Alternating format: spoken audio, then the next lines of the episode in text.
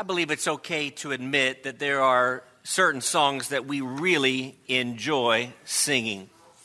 Jesus loves me, how beautiful heaven must be. We're marching on to Zion, and there's almost a pep in our step as we sing those songs. And then there are songs that we don't like singing, but yet we need to sing those songs. And certainly, if you are a bit emotional or upset or bothered by the words of the song that we just sang, that's okay. Because to say that I'm the one is an admission that I'm the one, that Jesus died for me, and that without his death I have no hope.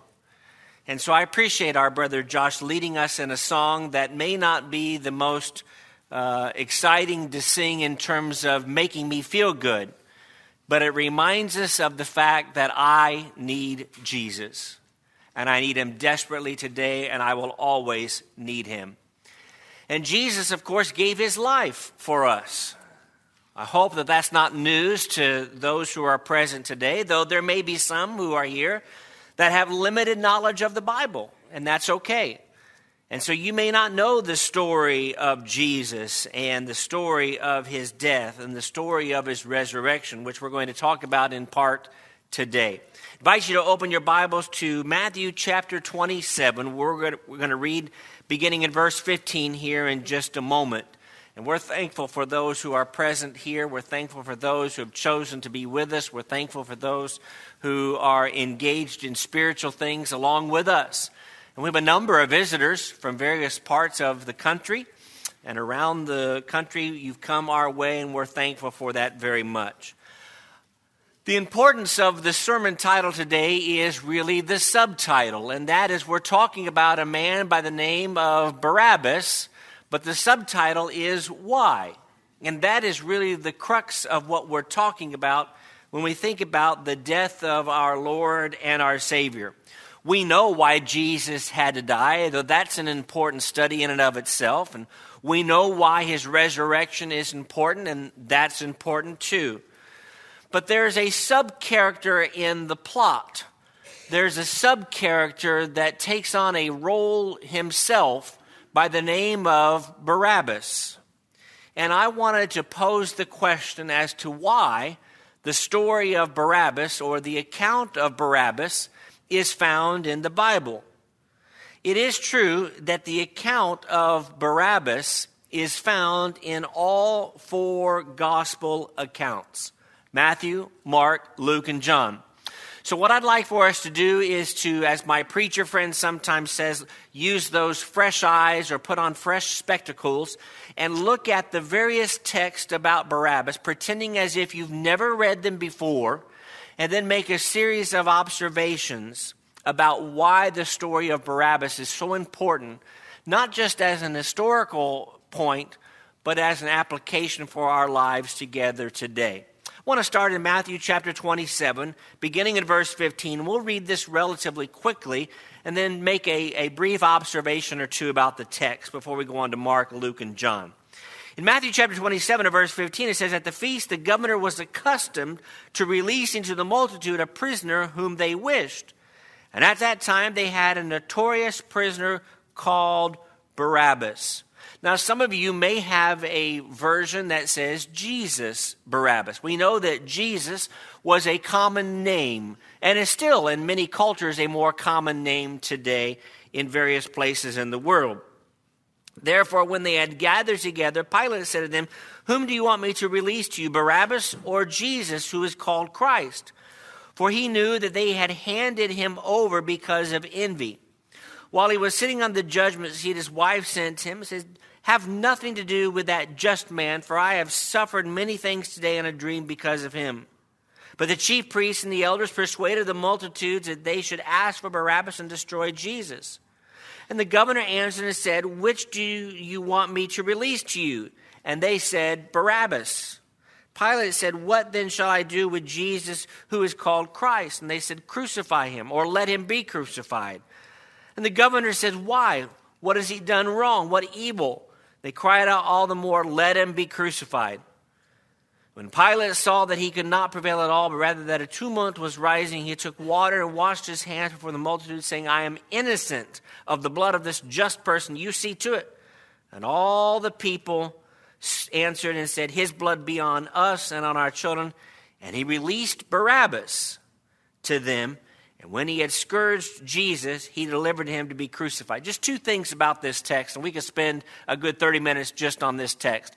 One is notice in verse 26, there's a series of two big action verbs.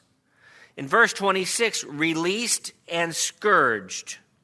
And we know what release means. It means we are going to make you free, allow you to walk away unscathed, unpunished, without any sort of disruption to your life going forward. Whereas compared to scourged, well, we know what that is. We know that it was a flogging that the Romans had seemed to perfect, that oftentimes that when a person was scourged, that that person would not even make it to the cross because of blood loss and because of the pain that was associated with it. But the second thing that I want you to notice is that here in Matthew's account, it describes Barabbas as a notorious prisoner. It doesn't give us a lot of insight into why he was a prisoner, but it describes him as a notorious prisoner. Turn over, if you would, then a few pages to the book of Mark, and we're going to read Mark's account, which is strikingly similar, though a little bit shorter. And in Mark chapter 15, beginning in verse 6, at the feast, he was accustomed to releasing one prisoner to them, whomever they requested. This is Mark 15, beginning in verse 7. There was one named Barabbas who was chained with his fellow rebels. Now, that's a new word that wasn't used in Matthew's account. They had committed murder in the rebellion. And the multitude cried aloud, began to ask him to do just as he had always done for them the custom of releasing a prisoner. He says, Do you want me to release to you the king of the Jews? For he knew that the chief priests handed him over because of envy, but the chief priests stirred up the crowd so that they should rather release Barabbas to them. Pilate says, What do you want me to do with him who is called the king of the Jews? And they said, Crucify him. He says, Why? What evil has he done? But they cried out all the more, Crucify him. So Pilate, wanting to gratify the crowd, released Barabbas to them, delivered Jesus after he had scourged him to be crucified. Again, you see that same kind of uh, transition between the release of Barabbas and the scourging or the deliverance of Jesus to be killed. Here, we see that he is associated with rebels and associated with murder. You see, Barabbas is not just a common criminal of petty theft, he's done very bad things. And while we understand that sin is sin is sin, we also live in a culture, and as is the case in most civilized societies, where you have different punishments that are more severe based on the types of crimes that were committed. And so these are capital offenses, we would call them in the 20th or 21st century of Western culture. Well, turn it over, if you would, to Luke chapter 23, and we'll see what Luke has to say on the subject of Barabbas here in verse uh, 13 beginning. It says, Pilate, when he had called together the chief priests, the rulers, and the people, verse 14 of 23, says, you have brought this man, speaking of Jesus of Nazareth, as one who misleads the people. And indeed, having examined him in your presence, I have found no fault in this man concerning those things of which you accuse him. Neither did Herod, for I sent you back to him, and indeed nothing deserving of death has been done by him. Therefore, I'm going to chastise him and release him. For it was necessary, verse 17, to release one to them at the feast. Again, going back to the custom that was referenced in Matthew and Mark's account.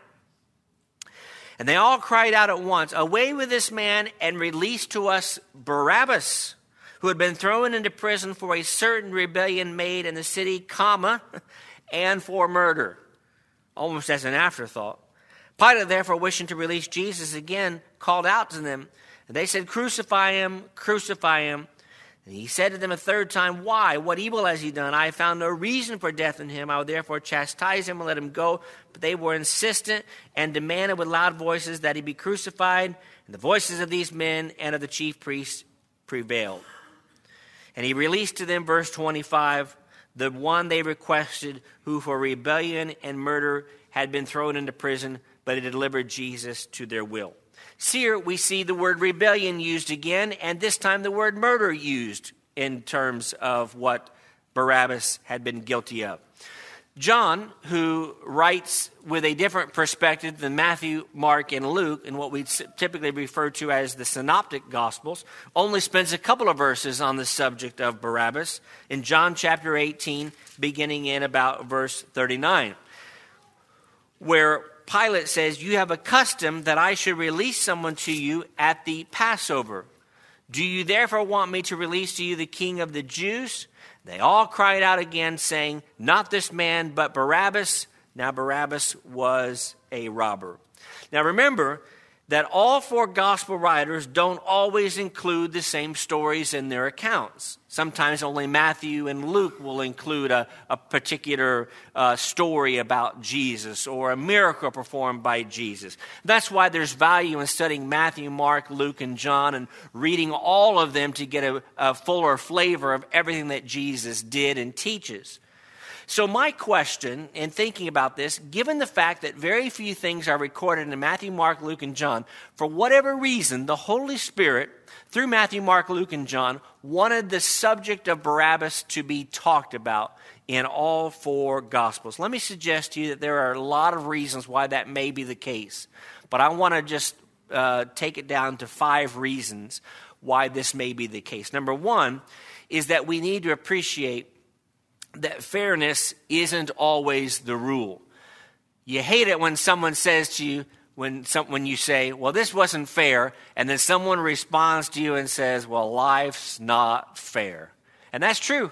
Life isn't fair. It's not fair in the way that we are treated medically and the fact that sometimes we get sick and you say, that's not fair. You lose your job financially or economically, that's not fair. You've worked hard all your life, but yet you can't retire. That's not fair. There's all kinds of reasons why things happen. We know that, as we'll talk about a little bit later, that good happens to the bad and bad happens to the good, and stuff just happens to people who are just there.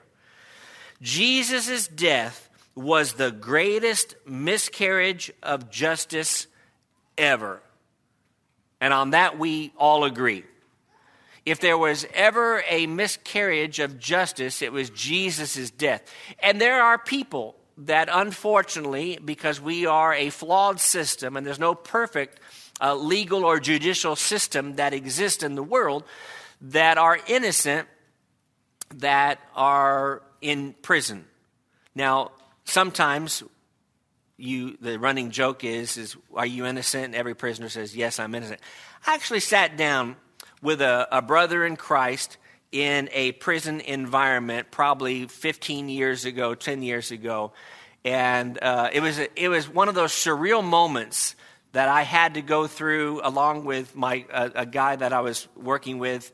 Uh, Brother Jack and I went to prison to visit someone who says, I am innocent. And he's a Christian. And he was innocent of a murder, is what he said. And um, incidentally, they check you for metal and they check you for obviously weapons and things like that. And uh, he had a, an ink pen on his, a nice ink pen, nicer than this one. And he had an ink pen in his shirt pocket. And um, they said, You can't take that in. He says, Well, you let me do it. He said, We don't know, but you can't take it in. And you can't go all the way back to your car and put it in your car because it's going to take a long time and go through the process again to go through all the, the rigmarole of getting into the prison. So I said, just go out. I mean, I was dead serious. I wasn't joking. I said, why don't you just go out and bury it in the dirt in the front and pick it up when you're done? And the prison guard looked at me. He says, we would consider that contraband. And we'll arrest you for that. So he gave up his pen. You know, it's one of those things that we were talking about, all things to all men. Sometimes you got to give up the pen. So he lost the pen that day, the nice one. He had to just said, throw it away. Throw it away there in the wastebasket. Well, we went in and we talked to this man for quite some time, and it was an interesting environment because it, there was three guards for about a hundred prisoners, and I'm sitting there, and I'm pretty tough. Uh, but uh, we we had a conversation with this man. Did you know that two years later that some lawyers took up his case and they found out that indeed he was innocent? That was a miscarriage of justice. That's sad that that person had to spend X number of years in jail or in prison for a crime he didn't commit. And the whole time he said, I didn't do it. This is a miscarriage of justice. the fact that Jesus went to the cross for us. Go back to Matthew chapter 26. We read Matthew chapter 27 a moment or so ago, but go back a, a chapter earlier and read beginning in verse 59. It says that the chief priests, the elders, and all the council sought false testimony against Jesus to put him to death. Now, already we have a major problem with this based on Exodus 20 when it says, You shall not bear false witness against someone. But they found none. Even though many false witnesses came forward, they found none, but at last two false witnesses came forward and said, This fellow said, I am able to destroy the temple of God and to build it up in three days. The point that I'm making simply is this that this is not fair what is happening to Jesus. It is not fair at all. And sometimes things are going to happen in our lives that are not fair either. Note, if you would, as I mentioned, Matthew chapter 5, verse 45, where it says that the rain falls on the just and on the unjust, and that there are going to be things that happen to people that are not fair in your life. And I wish that I could say, and I've said this before in sermons similar to this, that once you become a Christian, everything goes well. And that you no longer have problems. And that everything is fair in life. In fact, our young people last night were studying from 1 Peter chapter 3, and we learned that there is suffering that comes as a direct result, and unfair treatment and persecution that comes as a direct result of signing up to follow God. And so I would say to someone, if you want a life of fairness where things go well and you don't have any challenges, then maybe being a Christian isn't for you. Because being a Christian does require us to put up with some difficult things, but it is a short term problem and I use that word loosely, for long term gain or reward.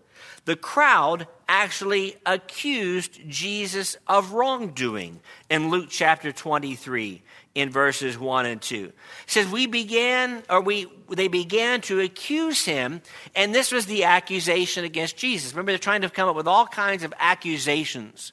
And that'll happen to us as well. People will accuse us of things that are never true. We found this fellow perverting the nation and forbidding to pay taxes to Caesar, saying that he himself is Christ a king. What do we call that? Three letters. Starts with an L, ends with an E, and has an I in the middle. That's a lie, right? Because as our scripture reading was found in Luke chapter 20, what did Jesus say? He says, You render unto Caesar the things that are Caesar's. So this is not true. People are going to say things about you that are not true in your workplace, perhaps in your family, sometimes in your social circles, and it's not fair. But we are trying to be like Jesus, and consequently, we may have to endure the pain that Jesus would have to endure, at least in those limited circumstances. Let me suggest to you reason number two that the story of Barabbas is so important is because it's a reminder that we need to be careful listening to the crowds. In Matthew chapter 27, the word that is used is multitudes. In Mark chapter 15, the word that is used is crowd. It is evident by this point that what had taken over was nothing short of mob mentality. You have people here who are coming in from every street and every neighborhood around Jerusalem, and they are now uh, converging at the praetorium. They are converging at this justice hall. And it, you say, well, that's not much justice in this hall today. And there wasn't. But they're converging there to hear Pilate hopefully say that Jesus deserves death. But what does Pilate say time and time and time again? He says he doesn't deserve death. I found nothing wrong with this man. And there's a part of us if you read it like me, that says, Well, I feel bad for Pilate. And then there's a part of you that says, I don't feel bad for Pilate.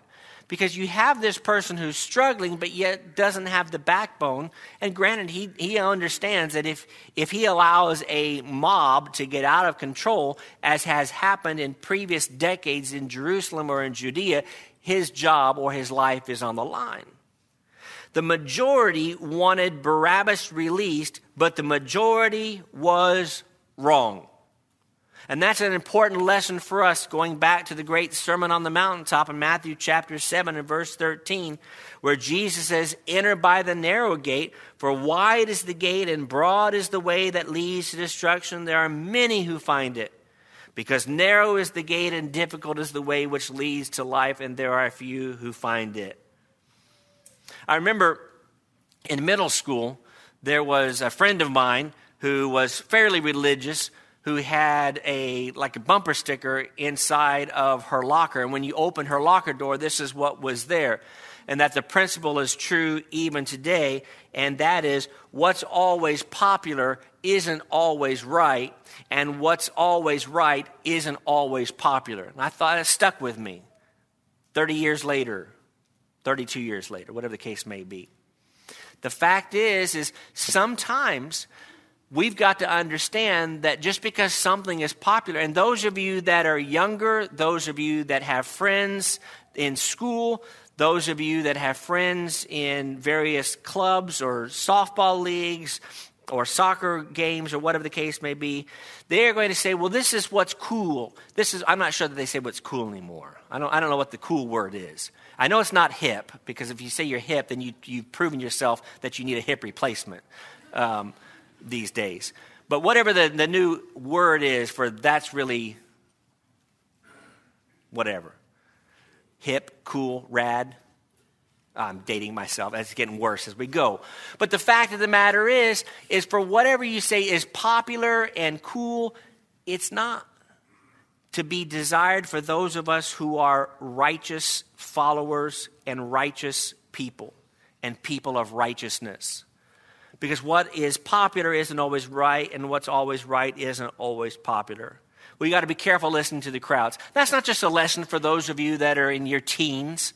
That's a lesson for those of us that are in our 20s and 30s and 40s and 50s and 60s and 70s, 80s, and all the way up to the 90s that we have present with us today. That we've got to remember that doing what's right matters more than doing what is popular. It brings us to observation number three, and that is all sin, all sin is serious. And we know the seriousness of sin is illustrated in various places throughout scriptures. Um, my guess is I would venture that most of us could quote Romans 3:23 or at least once you get started you could finish the rest. The uh, the concept that all have sinned and fallen short of the glory of God. We have all done that. We have all been responsible for saying I'm the one who put Jesus on the cross. And that's why we sang that song a few moments or so ago.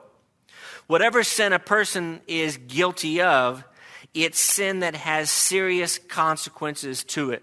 Again, most of us could quote at least part of Isaiah 59, where it says, God's hand is not shortened or slack that it cannot forgive, but that our sins have separated us from the Lord Himself, separated us from God. What we may not be able to quote, and what I probably couldn't quote without having looked at it earlier or looking at it now, is Ephesians chapter 4 and verse 18, where Paul says to the Ephesian brethren, he says, having their understanding darkened, being alienated from the life of God, because the ignorance that is in them because of the blindness in their heart.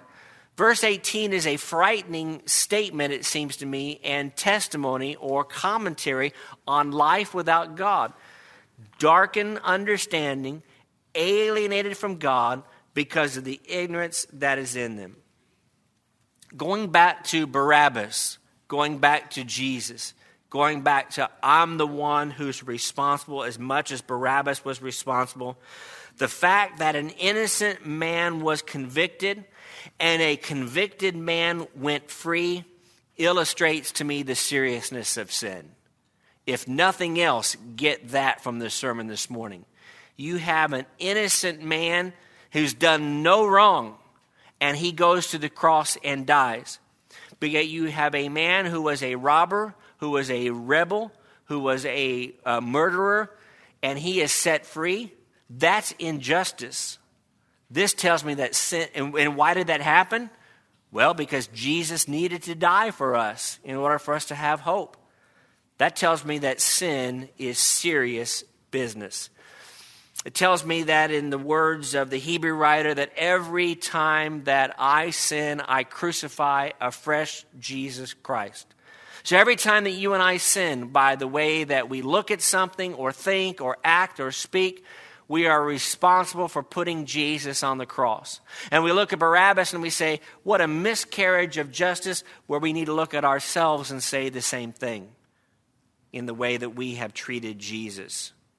Let me suggest to you, fourthly, before we draw ourselves to a close in reason number five, that Jesus, with the story of Barabbas, was well aware of his purpose. Earlier in his teachings, Jesus acknowledged his purpose. And never does he say, My purpose is to heal people. My purpose is to make life better for people on earth. Now, he does a lot of that, does he not? You go through Matthew, Mark, and Luke particularly, and you see all the different miracles that Jesus performed and all the good that he did. But look, if you would, at Luke chapter 9, verse 56, one of my favorite verses in the book of Luke where uh, Luke says, or Jesus is saying, you got to understand that no man having uh, put his hand to the plow is fit for the kingdom of God if he looks back later in the text. But here, towards the end of what we call chapter 9, he says, The Son of Man didn't come to destroy men's lives, but to save them. That's the purpose of Jesus. That's Jesus in a verse, to borrow from a statement that we can make in other sermons. The fact is, is Jesus says, I'm here to save men's souls. I'm not here to fix all of the ails of the world. Because I'd rather Jesus fix souls and get them to heaven than fix people of cancer and of other horrific diseases that in and of themselves are troubling. But it's not a matter of an eternal consequence. Remember that this was the plan from before the beginning. In Ephesians chapter 3, in the great mystery chapter of Paul's letter to the church at Ephesus, the apostle there says, according to the eternal purpose which was accomplished in Jesus Christ our Lord. And that fits nicely with the prophecy that had been made some 800 years earlier in Isaiah 53, in the chapter that we read from just a couple of days ago in one of our Wednesday evening talks. The fact is is Jesus knew that his death was necessary for guilty men to live. Who would that include? Well, you've already figured it out where I'm going here. That would include Barabbas and that would include more broadly you and me. Now, I don't know what happened to Barabbas after he was freed. I have my thoughts and my speculations. But wouldn't it have been nice if after being freed by Jesus, that he chose to be freed by Jesus? Because there's two different freedoms here that he would have experienced. One is freedom from death, or freedom, yeah, freedom from death, from the punishment of the cross. And the other would be freedom from sin. Which of those matters more? Without a doubt, freedom from sin matters all the more. But Jesus knew his purpose. And when Jesus was hanging on the cross, I don't know exactly what was going on in his mind. I, I, I kind of believe that he understood, I, I know that he understood what he was doing and that he was dying for humanity. Where Barabbas was geographically at that point, still in Jerusalem, near the cross, I don't know. But Jesus knew that Barabbas needed a Savior as much as you and I need a Savior. And that's true for each and every human that's ever lived, whether they are a robber or what we would call a very nice person who doesn't rob. Let me suggest to you that number five, that Jesus' sacrifice is powerful enough for any sin. This is a point that I've made repeatedly. In fact, I just made this point uh, a couple of weeks ago in a sermon. But do you remember all the descriptions of Barabbas? Notorious prisoner, rebel, rebellion participator, robber, and he was a murderer. So we usually escalate these things, and once you get to those upper echelons of crime, we say that person really is bad and, and needs to have some sort of severe punishment associated with him or with her. But Barabbas is just one person of many who was evil, but yet released by the Lord. What have we been studying uh, on Wednesday evenings. We've been talking about the life of David in 2 Samuel. And we're all familiar with the ugly story of 2 Samuel chapter 11. But consider David.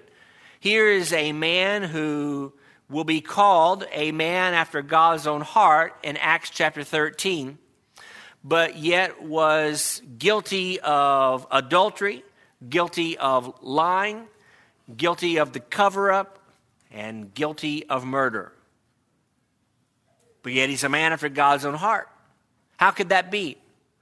I would submit to you that while that could be a great essay, that it really is summed up in, in a statement, and that is the only reason that David is a man after God's own heart is because of the grace of God through Jesus Christ our Lord.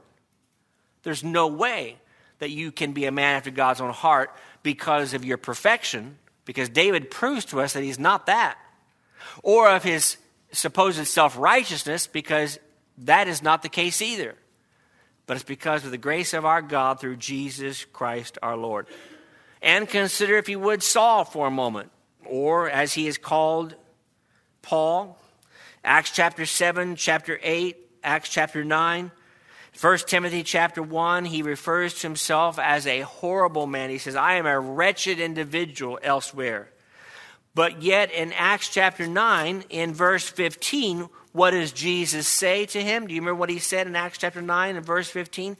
He says, Saul, the reason that I want you is because, or the reason that I want him, Ananias, and speaking to Ananias on this occasion, is because he's going to be special or a chosen vessel in my service. This is the point that I made a few weeks ago. This is the point that we make quite frequently. And this is a teaching point when you interact with those who have very sordid backgrounds themselves. And that is no matter the gravity or the seriousness of a person's sin, the death of Jesus Christ is far sufficient to provide for the forgiveness that is absolutely necessary. And I would, I would have in your arsenal you know, Peter says in 1 Peter chapter 3, be ready to give a defense or to be ready to give an answer. I would have David and Saul of Tarsus kind of in your brain at all times when you interact with someone who says, I can't be saved. I've just done too much wrong.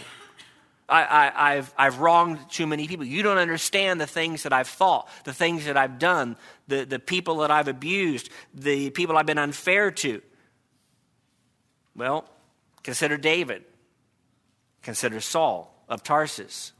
Here are individuals that are guilty of heinous crimes, of doing very wrong, but yet the Lord called them and they were forgiven by the grace of God. The fact of the matter is, is when you think about the story of Barabbas, there are lots of reasons why he's included in the text. But think about the event 2,000 years ago if indeed Barabbas, as is speculated, and there seems to be certain evidence for in biblical text, if Barabbas was Jesus, his first name, it means Jesus, son of a father, because Bar is son of, kind of like Bar Jonah elsewhere, son of Jonah. And Bar Abbas and Abba, or Abbas, is a father in general. So, who do you want? Do you want Jesus, the son of just an ordinary father, or do you want Jesus, the son of the Father? And really, to start thinking about this, this is really uh, amazing what was happening 2,000 years ago. And not just one, not just two, but the multitudes, the crowd cried out, We said, We want Barabbas. And, and it says, if Pilate saying, Do you understand that he's here on a legitimate charge, a series of charges? So we don't care. Either we die to Christ and we live, or we die without Christ and we experience death eternal. Those are the only two alternatives. And the fact that Jesus died for us is a testimony to the fact that we want to live for Jesus and to do what he's asked us to do. And if you are here and you are not a Christian, you are the one that shouted, Crucified. And when we sang that song, it was sobering. But it was a right thing to say because you're responsible, I'm responsible. But you can be forgiven of all your sin by being baptized into Jesus Christ this very morning. If that's something that you'd like to study further, we're ready to study with you at your convenience. If you're ready to commit yourself to life, uh, to Jesus and being baptized, we'll baptize you based on the repentance of your sins and confession of the faith that you have in Jesus Christ. If you are a child of God, you've already done those things. Maybe you did those things uh, a couple of years ago, maybe you did those things uh, decades ago in, in rendering yourself obedient to God. And you have crucified the Son afresh, and you are like Barabbas, notorious, having done wrong, and you want forgiveness. We can pray for you and pray with you. If we can help in any way, let us know while together we stand and while we sing.